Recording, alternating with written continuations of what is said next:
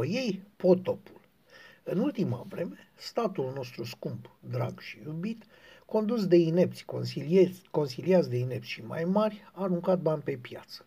A aruncat bani pe piață cam cum aruncă țiganii lăutarilor și maneliștilor pentru sindrofiile mai nou numite evenimente. Și românilor, cel puțin unora dintre ei, le-a plăcut. În realitate, omul de pe stradă simte că, deși are mai mulți bani în buzunar, poate cumpăra mai puțin. Dar votantul PSD nu poate trece de calculul primar și nu poate înțelege că bani mai mulți nu înseamnă nimic și că importantă este puterea de cumpărare și nu numărul leilor din buzunar. Nu poate și basta. Explicăm pe scurt, pentru uzul simpatizanților PSD, cum stă treaba. A. Un cetățean are un venit de 100 de lei pe lună și o pâine costă un leu. B. Un cetățean are un venit de 50 de lei pe lună și o pâine costă 1 pe 4 lei, adică 25 de bani. Cine câștigă mai bine, cetățeanul A sau cetățeanul B? Simpatizanții și votanții PSD, în frunte cu Vulcov Darius, Teodorovici Eugen și Veorica Țața, vă vor spune, convinși, că cetățeanul A stă cel mai bine în afacerea asta, dar, un calcul simplu ne arată că în timp ce A poate cumpăra una sută pâini, cetățeanul B poate cumpăra 200 de pâini. Simplu, nu? Cum s-a ajuns aici?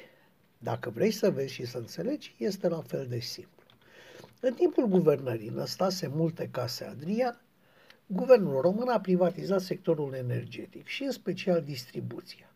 Au fost vândute hălci întregi din acest mamut de interes național unor italieni, unor cehi și unor nemți.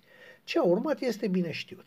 Nimeni nu a mai investit niciun sfalț. Ori dacă a făcut-o, nu a procedat conform promisiunilor publice din bani aduși, ci din bani câștigați din mărirea prețurilor, adică din banii consumatorului final, care a plătit absolut totul. Cu certitudine, aceste contracte au fost opace, având părți oculte, ca să nu zicem secrete, explicându-se astfel dificultatea altor jucători de a pătrunde pe piața distribuției. Vezi cazul Digi, care a fost și mediatizat.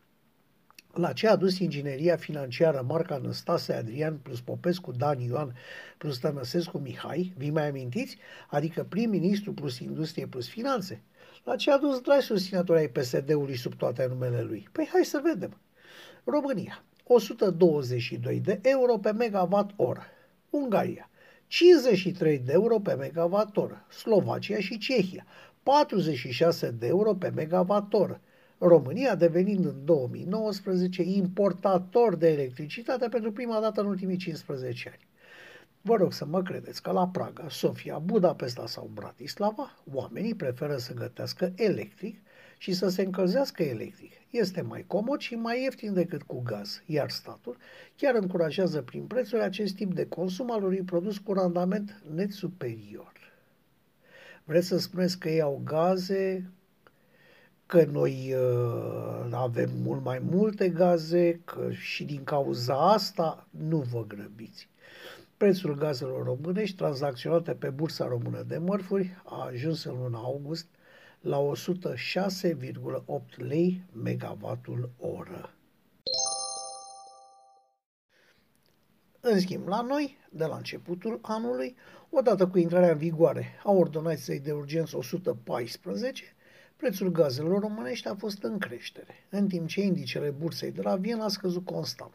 Astfel, Prețul gazelor pe bursa românească a urcat de la 92 de lei megavatul oră în luna ianuarie, când este cea mai mare cerere și implicit cel mai scump gaz, la 106,8 lei megawatt oră în luna august, când consumul este redus. Așadar, o creștere de circa 16% în doar circa jumătate de an, cu consum în scădere. În același timp, Gazele tranzacționate la Viena, gaze care au început anul la 122 de lei pe megawatt, au scăzut, cum era și normal, la 56 de lei în august. Cine se face vinovat pentru prețurile astea absurde? Să vedem, deci. Toți producătorii de energie, electricitate sau petrol și gaze acuză distorsiunile grave pe care le-a creat pe piață ordonanța 114, aprobată de PSD, Teodorovici Eugen, Vulcov Darius și Maria Sat Sața Veorica, plus Dal de Chiriță Mitică, fost sindicalist, fost vicepreședinte al Comisiei de Industrie din Camera Deputaților. Nu vă bucurați. Firmele din domeniul gazelor naturale, Transgaz de exemplu, nu au făcut nici ele investiții. Așa că, deși stăm cu curul pe o cantitate uriașă de gaze, noi depindem de importul de gaz rusesc. Import care se poate opri oricând și în lipsa căruia România, țara cu gaze naturale, dar fără spații de stocare pentru ele, riscă să dârdâie rău în orice iarnă vrea Moscova să închidă robinetul. Ucraina este un exemplu comod pentru modul în care își respectă rușii obligațiile contractuale.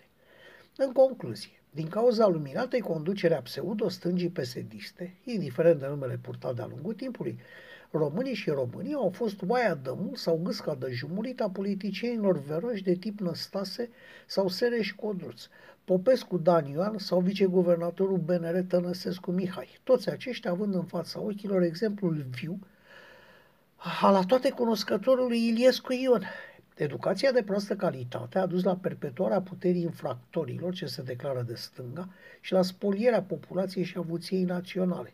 Imbecilii alegând pentru un kil de zahăr sau o găleată, în loc să se uite cu jin la cei care votează. Este timpul de schimbări.